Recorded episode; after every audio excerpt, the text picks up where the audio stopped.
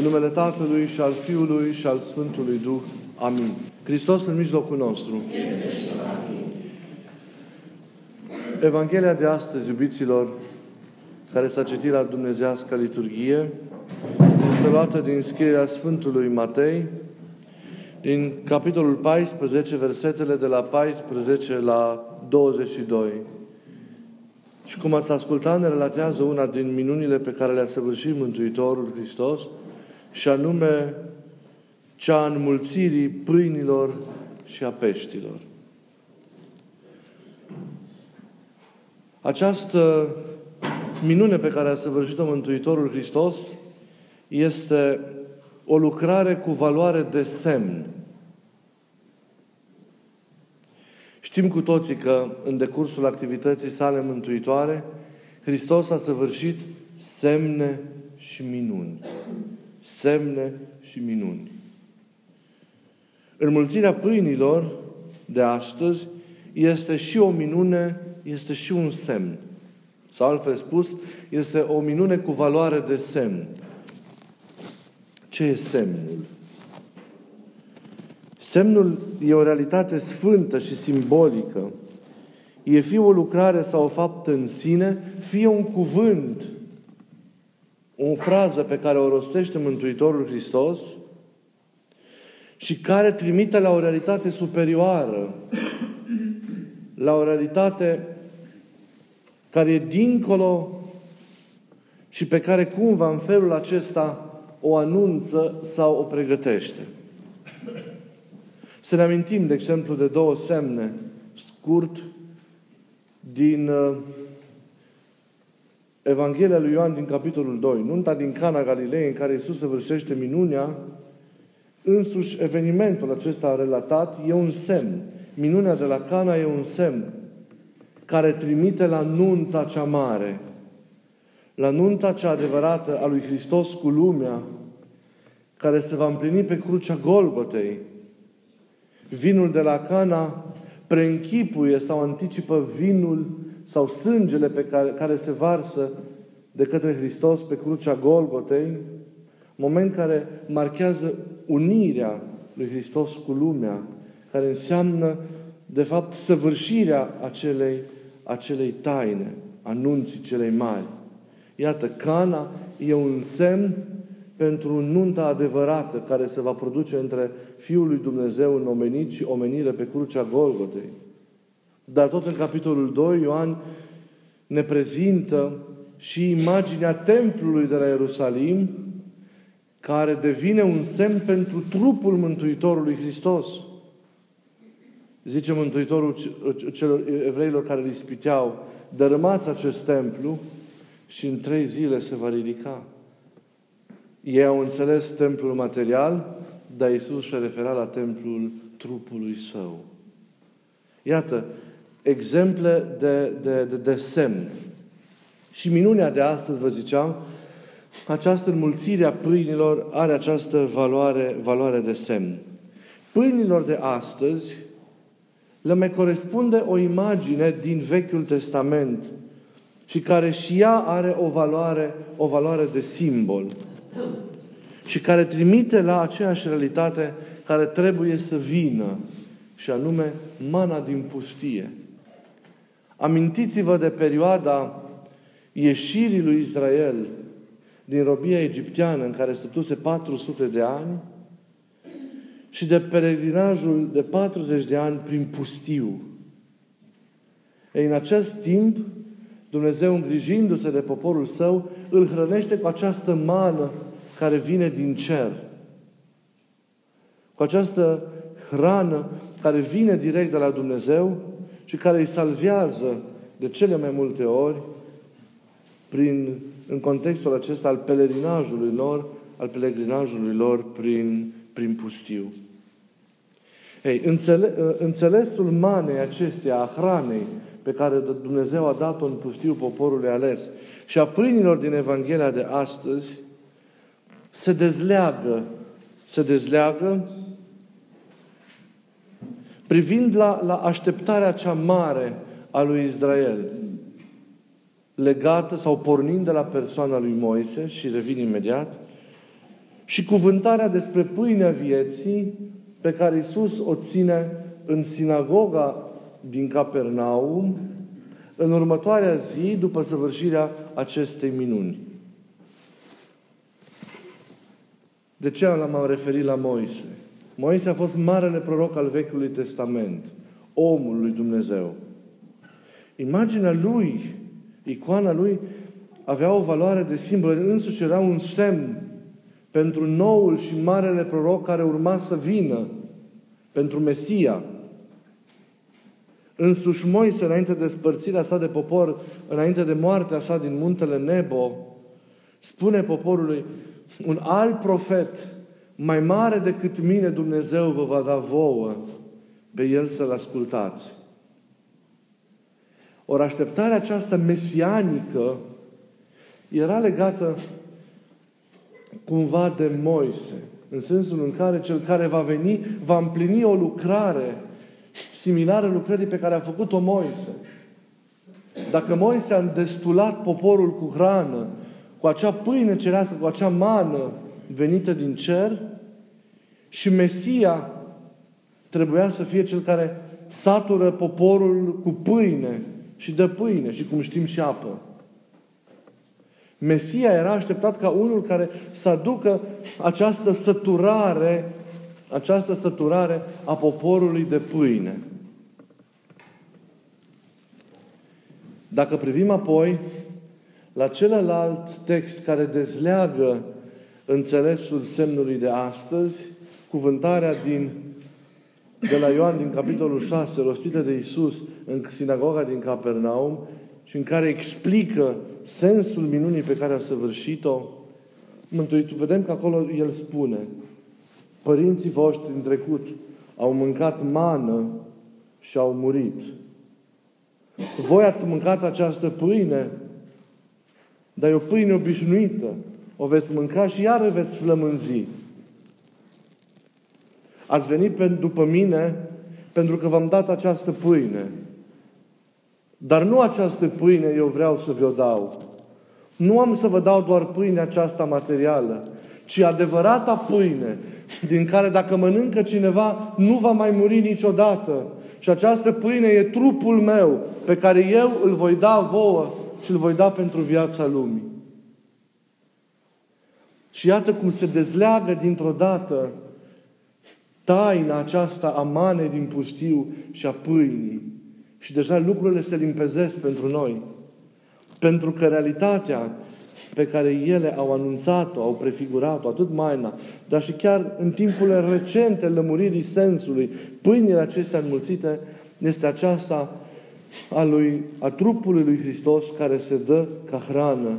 A lui Hristos, Mesia, care pe El însuși se dă ca hrană, ca hrană lumii.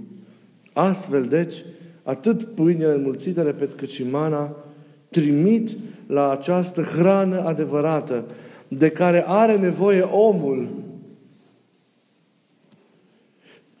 Pentru că omul e mult mai mult decât trup. Și de aceea are nevoie și de o altă hrană. Și Hristos însuși este Cel care la vremea lucrării sale, cum știm și cum deja am și spus, va oferi această hrană. Mai mult decât atât, El însuși este această hrană. Și haideți să vedem cum stau aceste lucruri mai în amănunt. Omul are nevoie de pâine ca să-și susțină viața. Și mă refer la pâine, la hrana imediată. Dar omul, cum ziceam, flămânzește după mai mult. Are nevoie de mai mult. Omul nu e doar trup. Și de aceea el nu se poate mulțumi doar cu pâinea, doar cu hrana aceasta materială imediată și care susține doar viața aceasta biologică imediată, viața în trup. Omul are și o altă dimensiune a existenței sale, și anume cea spirituală, cea duhovnicească a vieții și care este cea esențială, fundamentală, de la care pornești toate și prin care se susțin toate și care prin aceasta e cu mult mai mult, e cu mult mai superioară decât cea materială. Omul mai cu seamă în contextul căderii, a ruperii de Dumnezeu, flămânzește după această hrană care susține în el viața cea adevărată, viața aceasta care vine de sus, viața aceasta care vine de la Dumnezeu. Omul trebuie să se hrănească și duhovnicește pentru a primi și a statornici în el această viață care vine de sus. Iată, iubiții mei, două feluri de, de viață și două feluri de hrană. Viața aceasta biologică, materială, în trup, hrana trupească, pâinea pe care o consumăm în fiecare zi și care susține această viață până la un punct când ea se va încheia. Deci această hrană nu, dă o, nu oferă o continuitate a vieții, ci iată viața duhovnicească, viața spirituală, care este susținută de o altfel de hrană și pe care o dă Isus însuși și care ne deschide deja veșniciei. Dar acea viață care să existe trebuie să fie susținută. Și este susținută de primirea continuă a acestei hrane.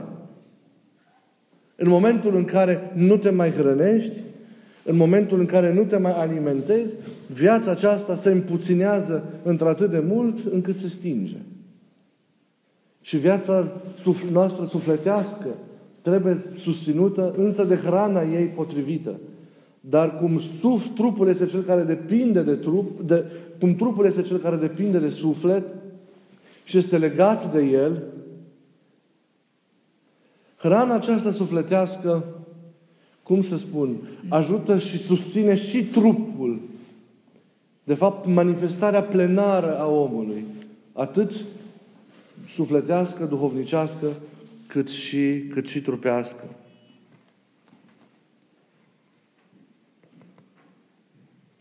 Care e modalitatea, ne întrebăm acum, în care omul căzut poate primi această viață care îl vindecă?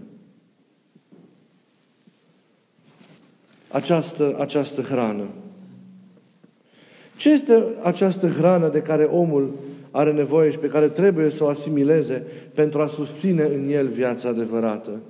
Și v-am zis că răspunsul îl dă Ioan în capitolul 6 al Evangheliei sale. Hrana aceasta e pâinea care vine din cer.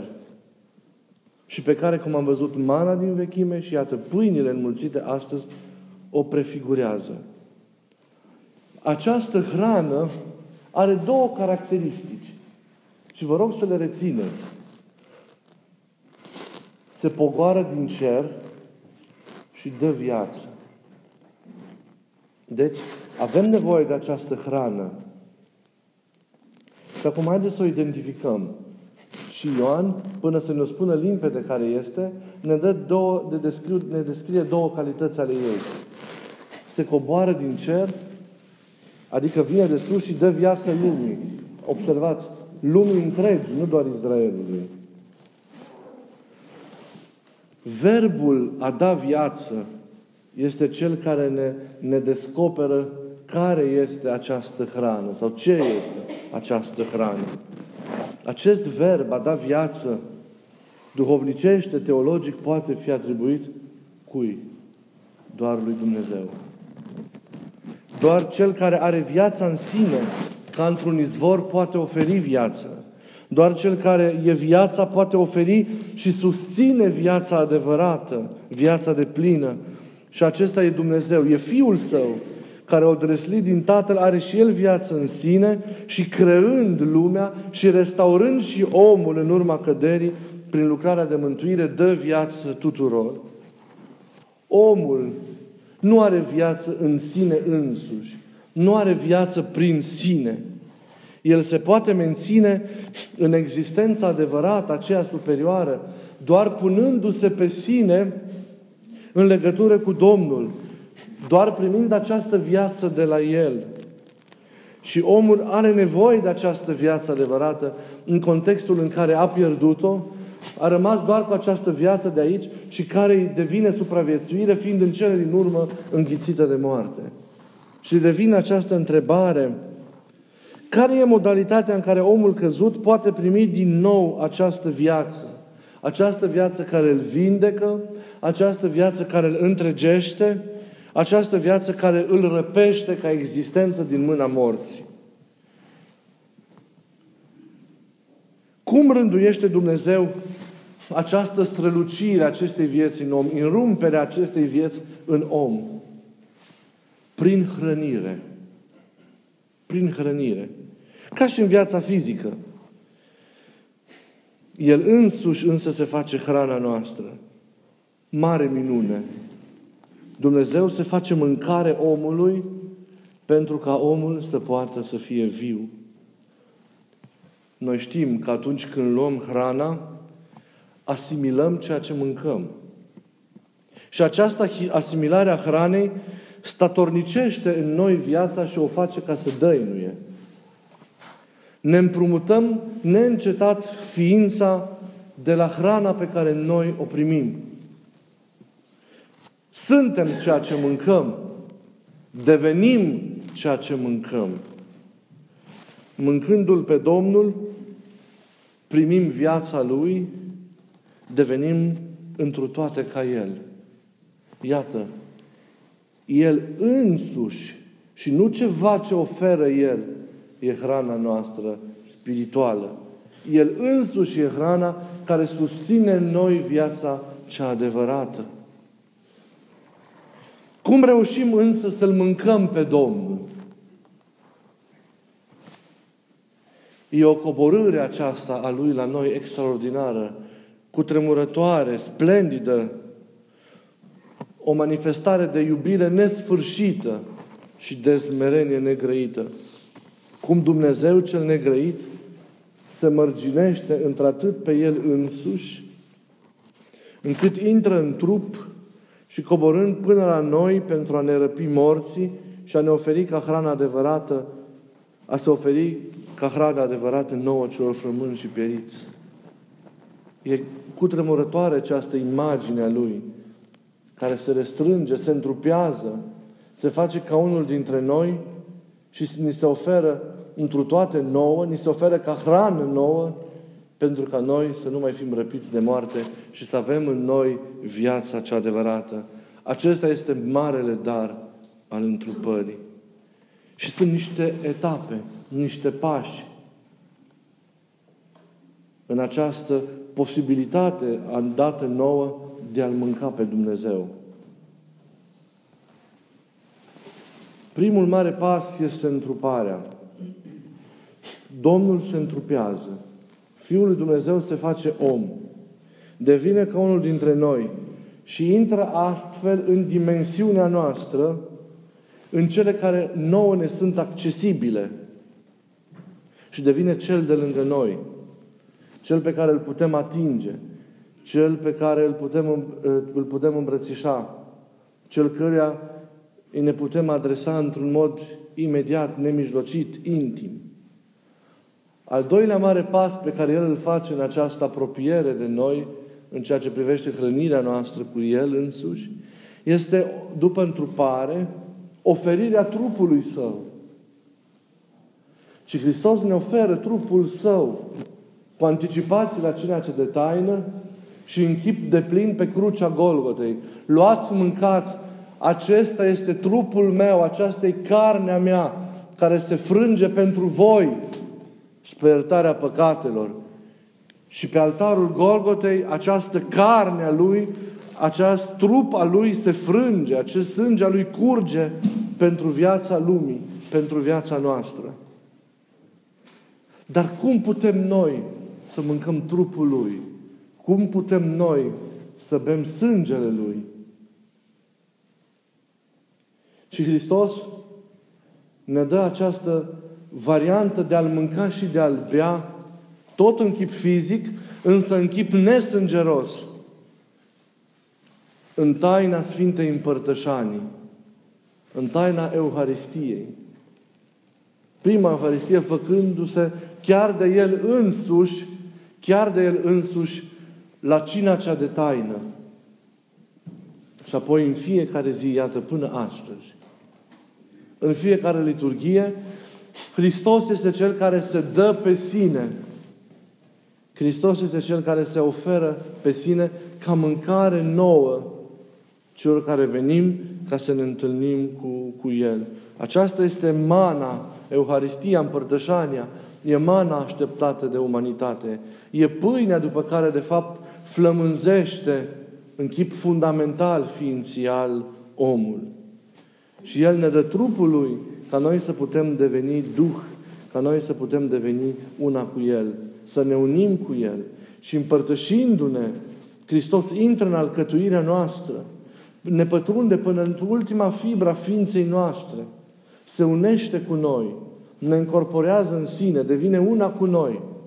Și astfel, trăind responsabil și cultivând mereu, străduindu-ne să urcăm tot mai mult în, în, în trăirea acestei unități cu El, noi deja avem viața, viața cea veșnică. Și viața și toate cele Lui le primim în virtutea acestei uniri cu El. Nu le avem de la noi înșine, ci le primim în virtutea acestei uniri care se produce între noi, între noi și El în trăirea aceasta a tainei Euharistiei. Iată, iubiții mei, cum reușim să trăim cu adevărat.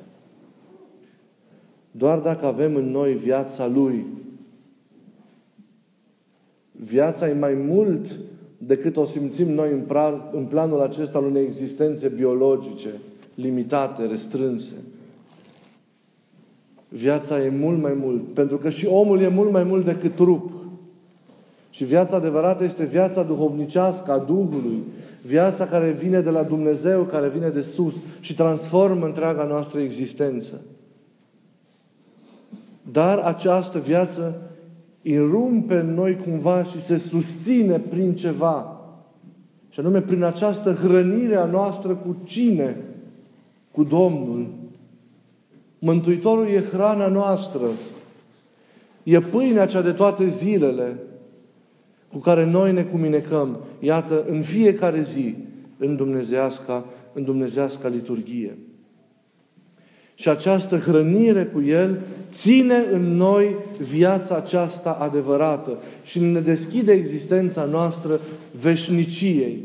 E foarte, foarte important să înțelegem aceste lucruri și să fim recunoscători lui Dumnezeu pentru această șansă pe care ne-a dat, ne dat-o. Ce întâlnire, ce unire, în ce chip splendid și cutremurător noi ca și oameni reușim să fim răpiți morții. Nu doar întâlnindu-ne cu El, nu doar împrietenindu-ne cu Domnul, nu doar cultivând și aprofundând această întâlnire cu El, ci și hrănindu-ne cu El. Hrănire care produce această sfântă unitate între noi și El. Unitate pe care, iată, o trăim în liturghie. Dar se produce o unitate nu doar între noi și El, ci se produce o unitate și între noi, unii cu ceilalți, câtă vreme mâncăm trupul Lui și bem sângele Lui. Și noi devenim un singur trup, recuperați cu toții fiind și uniți unii cu alții în Hristos. Și aceasta este biserica, această splendidă unitate, care, iată, în chip de plin, se trăiește în fiecare dumnezească liturghie. Să știm mereu ce împlinim venim aici, venind aici la liturghie.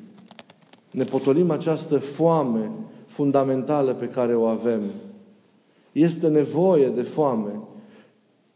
Sufletul are această foame, însă omul de astăzi, din nefericire, închis în cele materiale, nu mai este capabil să simtă această foame a sufletului, această nevoie de hrănire a sufletului.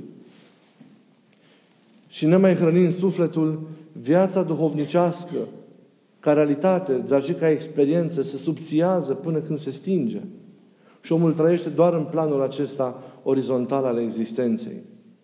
Un plan care nu-l poate împlini și cu atât mai mult nu-i poate dărui perspectiva veșnică. Deschizându-se înspre Dumnezeu, cultivându-și sufletul, trăind viața duhovnicească, omul, subțiindu-se pe sine prin lupta împotriva păcatului, poate să înceapă să perceapă această foame a sufletului, această nevoie a lui de acea hrană care este altceva decât hrana obișnuită pe care trupul o primește. Omul flămânzește după ceva mai mult, mai înalt. Și ați văzut că omul frămânzește după Hristos. Domnul este hrana omului. Ei, și omul îl poate, se poate hrăni cu Dumnezeu, iată, în dumnezească liturghie. Consumând mai întâi cuvântul lui și apoi trupul și sângele și sângele lui. Deja trăiește unitatea, deja trăiește plinătatea și binecuvântarea aceasta a împărăției. Să ne ajute Dumnezeu ca curățindu-ne fiecare dintre noi tot mai mult, să simțim tot mai profund sensul întâlnirii și al unirii noastre cu Domnul în fiecare liturghie. Și doar înțelegând și trăind așa lucrurile, înțelegem că liturghia este marele dar și este marea șansă a vieții, a vieții noastre. De care, ajutându-ne, pe care susținându-ne, cu adevărat viața noastră poate să fie o existență câștigată, o existență mântuită. Amin.